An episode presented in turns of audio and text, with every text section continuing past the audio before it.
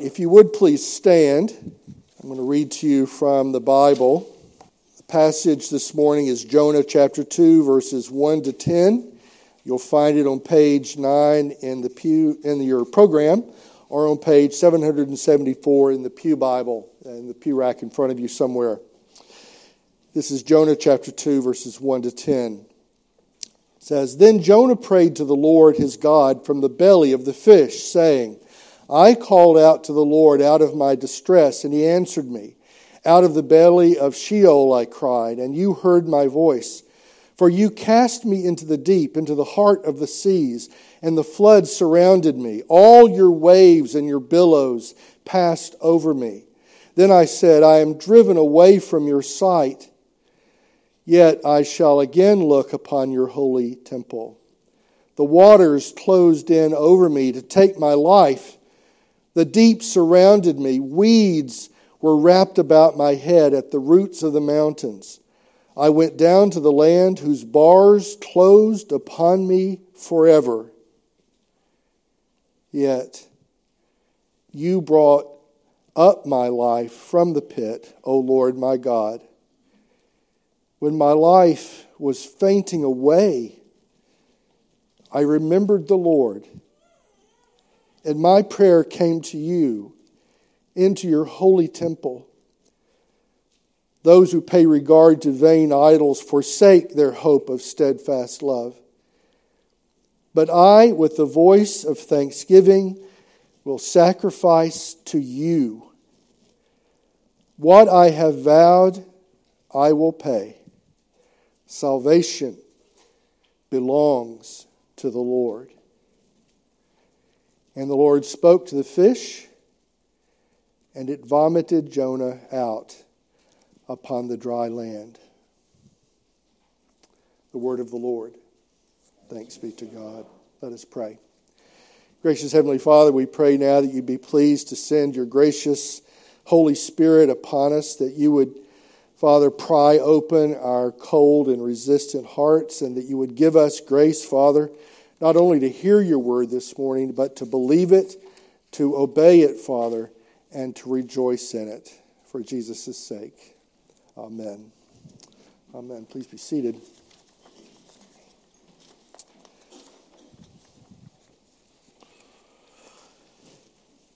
We've been taking a little side trip away from Acts uh, this month of July.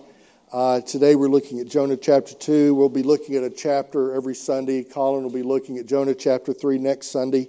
We'll finish up with Jonah chapter 4 later this month. And then we'll go right back to Acts. Uh, I'm of the conviction that Jonah in the Old Testament actually has some very, very important light to shine on the book of Acts. They're not disconnected. Uh, for one thing, they have the same divine author. They have different human authors, but they have exactly the same divine author who is teaching us uh, what the will of God is and how He is working in the world and how messed up sinners like you and me can be involved. Uh, so we're thinking about that this, this month as we open to an Old Testament antecedent to the book of Acts. It's very interesting to me how many parallels there are in these different books and how uh, we have much to learn from both. The passage we're looking at this morning, uh, I've sort of characterized as uh, the humbled church. It actually has um, a message to both the humbled believer uh, and the humbled church, and it has a great deal to teach us about the humbled Christ. So we'll be thinking about those three categories, but two basic headings uh, down, down, down, and then up, up, up. And actually, if you read through this passage pretty closely, uh, you, you can pick up on this idea of down, down, down. Uh, we see this in verses 1 to the first half of verse 6. Uh, it says in verse 1, Jonah is here in the the belly of a fish. In chapter 1, verse 17, it's called a great fish. Here he is in this terrible, unbelievably frightening environment. Verse 2, it says he's in the belly of Sheol. Uh, Sheol was the Hebrew uh, conception of the place of the dead. Uh, verse 3, it says, You cast me into the deep. Jonah is realizing his situation. He's, he says he's, he's been cast into the heart of the seas.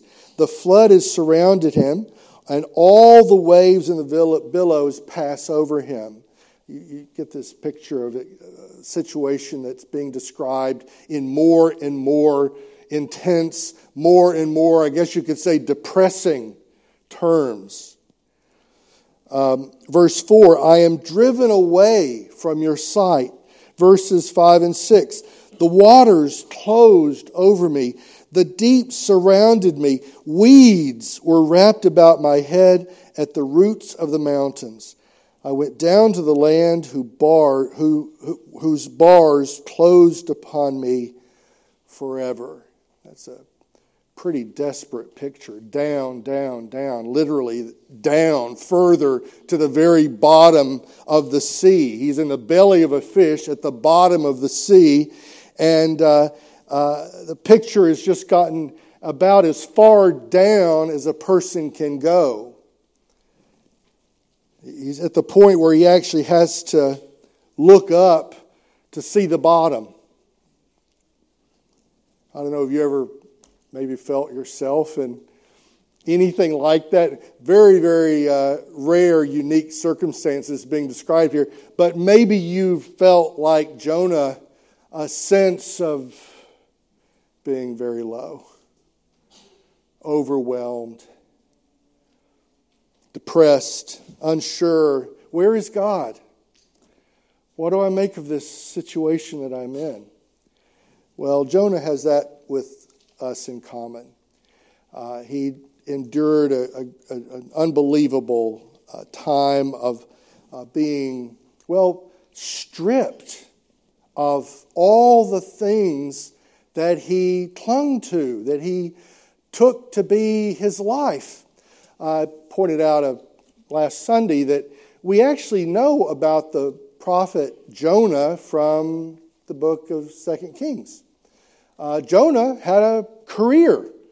Uh, Jonah was the guy who restored the border of the northern kingdom. Uh, he had persuaded the king with the word of the Lord to restore the border. And so he had the ear of kings. He had this reputation as one who brought a word that restored some sense of national identity. They were standing up and they were contending for their border.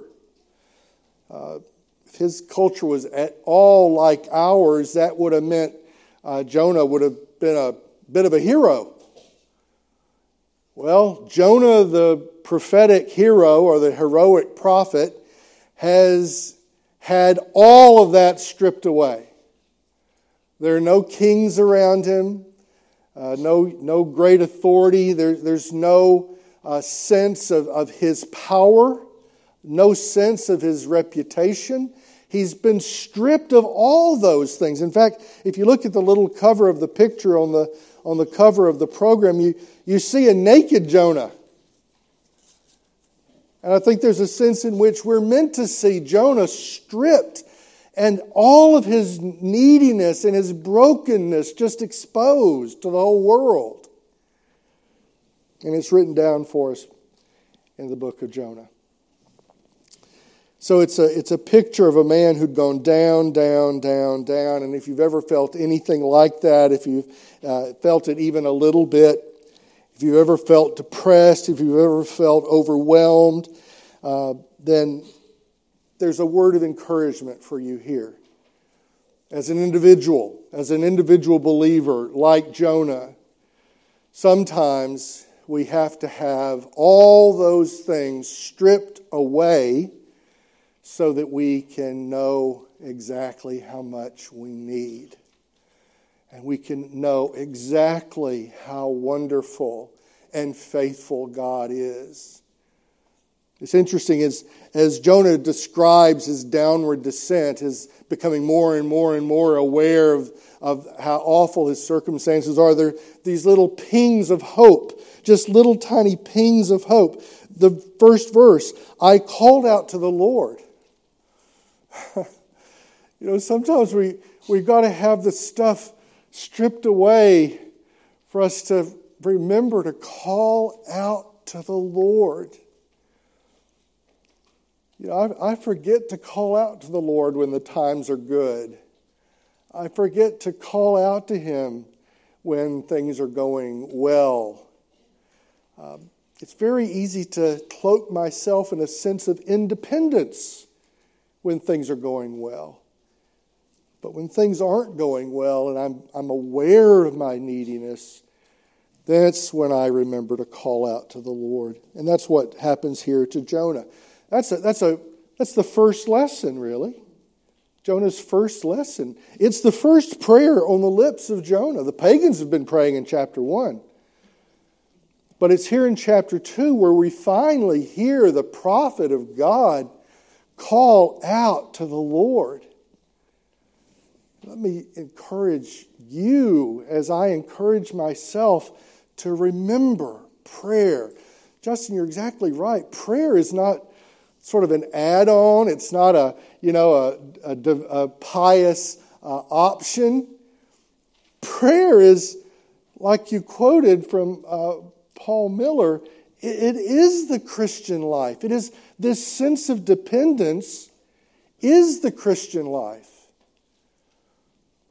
There's so many schools of thought which tells us the Christian life is, is meant to be victorious living and how awesome everything is and how things are going so well for me. And, and yet we, front, we find here from Jonah that the very opposite is the truth. Whether things are going really, really well, praise God if they are, or whether they're going really, really poorly, the fact is we're always dependent on the Lord. And the, the attitude of prayerfulness is just the acknowledgement of that. I, I want to be a man of prayer. I want my family to be a people of prayer. I want Metrocrest to be a church of prayer where we call out to the Lord. And that's, that's this first little ping of hope. Um, there's another little ping of hope down in verse 4 I shall again look upon your holy temple. Here in the midst of his despair, there's this, there's this little hope that the God to whom he is praying, the God in whose name he has prophesied to kings, that that God, that God is going to work. And so he's got this hope that once again he will look upon the holy temple. It's hard to overstate how the people of Israel viewed the temple. It was the, the place where God came to be with his people and where his people came to be with him. It was this, this place of meeting. And it was more than a, a holy building, it was, it was a, a place of communion with the Lord. And so, even here in the midst of his distress, as he's going further and further and further down, there's this, this little ping I shall again look upon your holy temple. It's coupled with this idea of prayer. Waters continue to close around him. And then at the very end of verse 6, it says, Yet you brought me up from the pit his, his prayers, his sense of hope that he's clinging to. Well, those are encouragements to us as well. To trust in the Lord, to pray to Him, and to cling to Him. When, when nothing else makes sense, we cling to Him and our hope in Him. Uh, the book of Jonah is, as you'll see, not Jonah's finest moment. Um, we'll see a lot more about that. But this may be one of Jonah's finest moments. And it came to him in the midst of his absolute worst moment. When he was at the very bottom, he remembered the Lord, he remembered to pray. That's a great hope, a great encouragement to you and me, too. And I, I, I want to encourage you to to take those with you today as you go out into the rest of your world, the, all the things you're dealing with at home, at family. your job, finances, health, whatever it may be, to cling to those pings of hope. Uh, there's also a word here for the humbled church. Um, the, the community of Israel, the, the covenant people, they're in the background of the book of Jonah. This, this is not just a personal story, this is a corporate story. Jonah the prophet, in a very real sense, represents Israel. He represents reluctant Israel, rebellious Israel, Israel that was actually experiencing judgment that was having its own downward descent. And that was part of the context of Jonah's prophetic ministry. He, he was preaching to God's covenant people, the essential Old Testament equivalent of the church. He's preaching to them in the midst of their rebelling against the Lord. They're refusing to heed the voice of the Lord, the commands of the Lord, eh, both in their personal lives and in the life of Israel the life of the people. So, while Jonah is being humbled as an individual, this really happened. This happened to a man, this happened to a person. It was also happening to a group of persons. It was happening to a group of people who knew the voice of the Lord. It was happening to a group of people who had a relationship with the Lord. And so there are these pings of hope in the humbled community. Well, the humbled church this remember to pray, this remember to trust in the hope of the Lord. These are pings not only in his individual life, but in our life as a covenant people. And let me just say this too. I think these are words for us as a church here at Metrocrest. I don't want to overstate what we've been through. We've been through a lot. We haven't been to the bottom of the sea, haven't been exactly in the belly of the beast, but We've had some tough times. We've had some very tough times. There are people in this room who have wept, who have feared, who have struggled with where is the Lord? What is going on here? What hope do we have?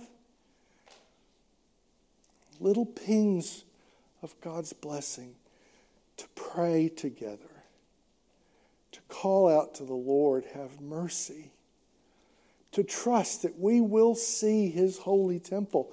Not, not just the temple in Jerusalem, which uh, is gone now. We heard about that in the Bible study this morning, didn't we? No, it's, it's not a, a building in Jerusalem that we hope to see. Now, our hope is in Christ who is the new and the perfected temple. He's, he's the, the temple to which the temple pointed, the place of communion with God. That's our hope as a, as a community, as a church. Brothers and sisters, we, we won't see perfection among us. We'll have good days, we'll have bad days, but we'll have days together and we'll be looking together at the perfect, the ultimate day when we will see the perfect temple. And that's a ping of hope, that's a ping of light in the midst of whatever we're going through as individuals and as a church. That is a ping of hope. It was certainly a ping of hope to the people of Israel who listened to the prophet. It was a ping of hope when they received this word, and it was recorded in the Hebrew Bible. It's a ping of hope that we can trust in this promise of God that we will look again upon the holy temple. And now in Christ, we, we've begun to understand what that actually looks like. And it doesn't look like a beautiful building, it's a beautiful person.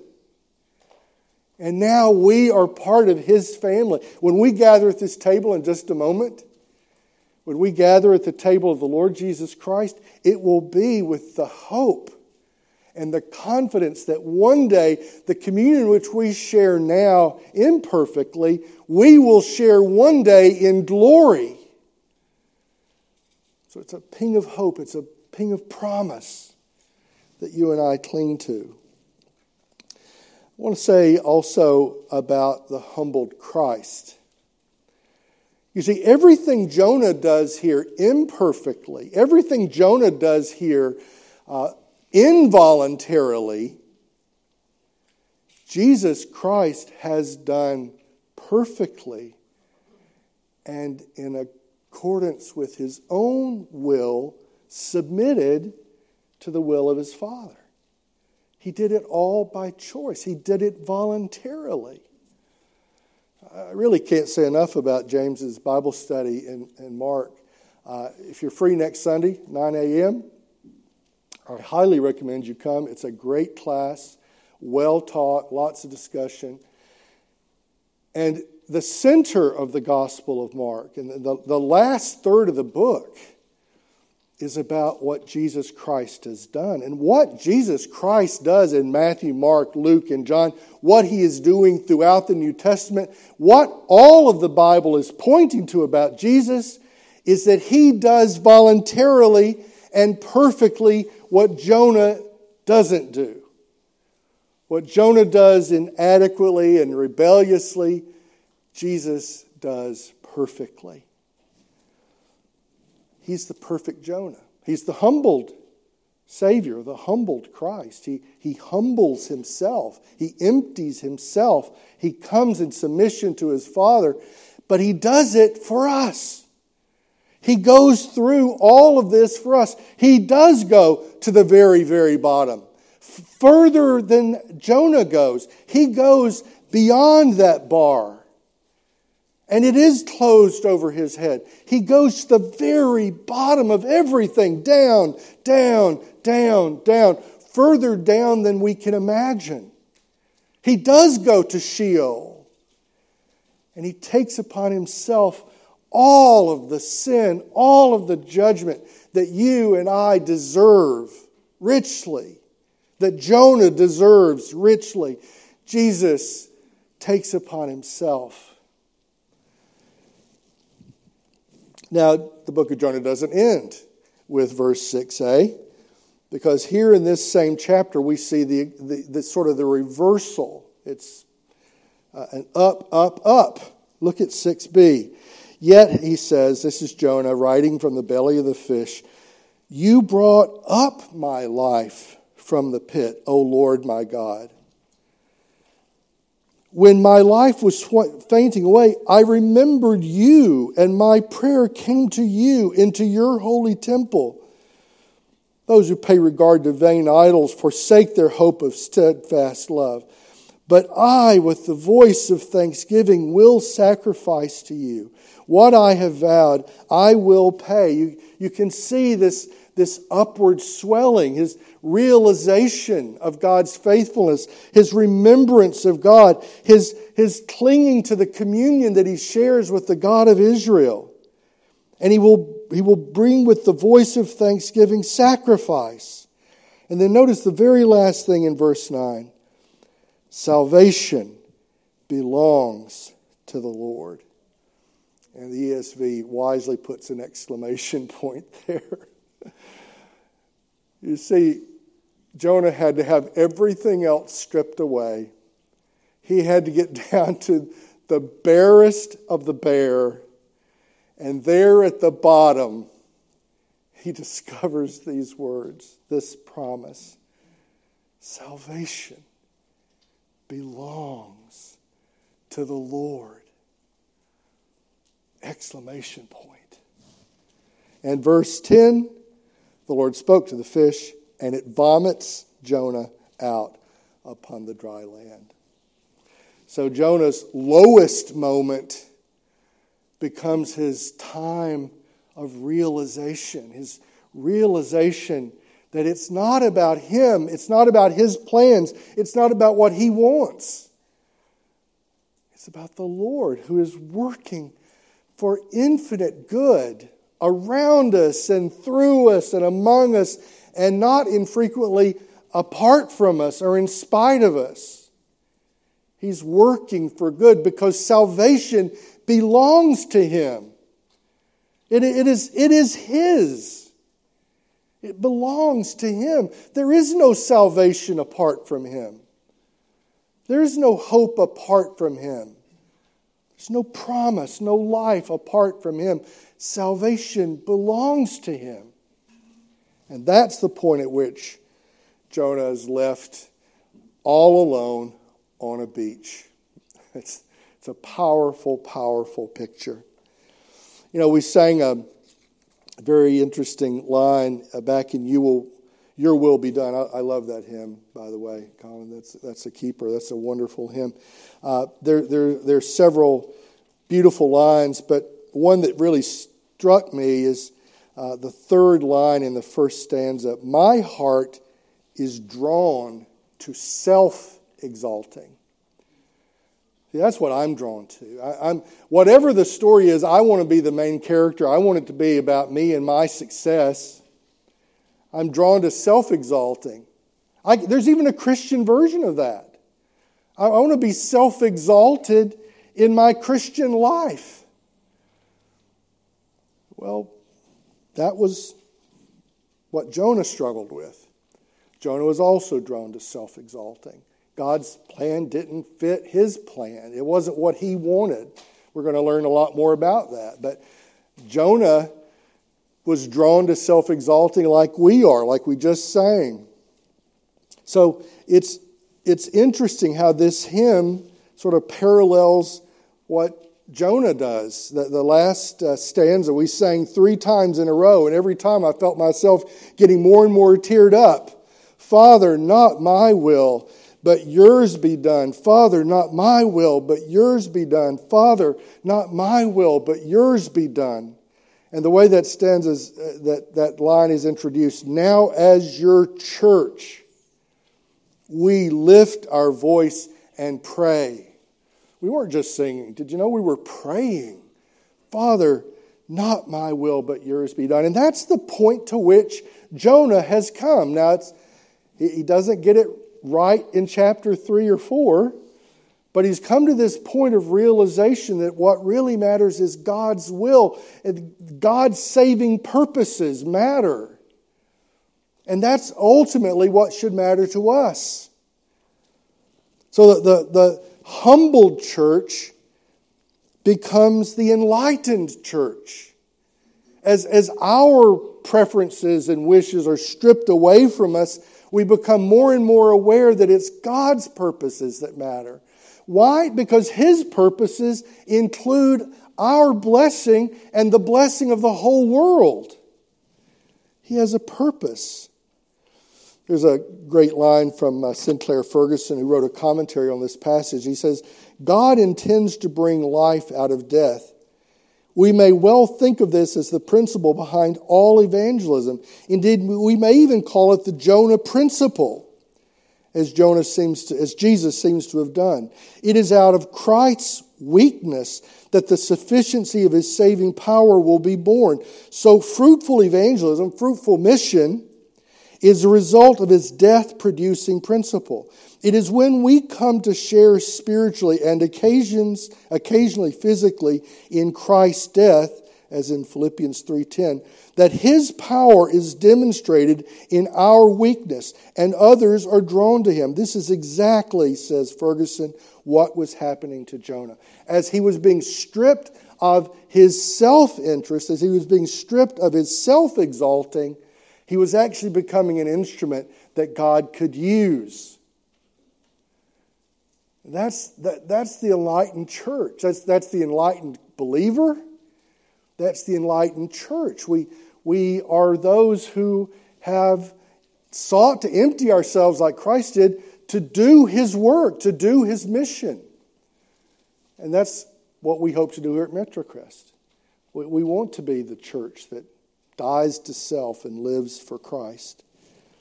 Just one last word in closing about Jesus. Jesus starts out submitted to his Father.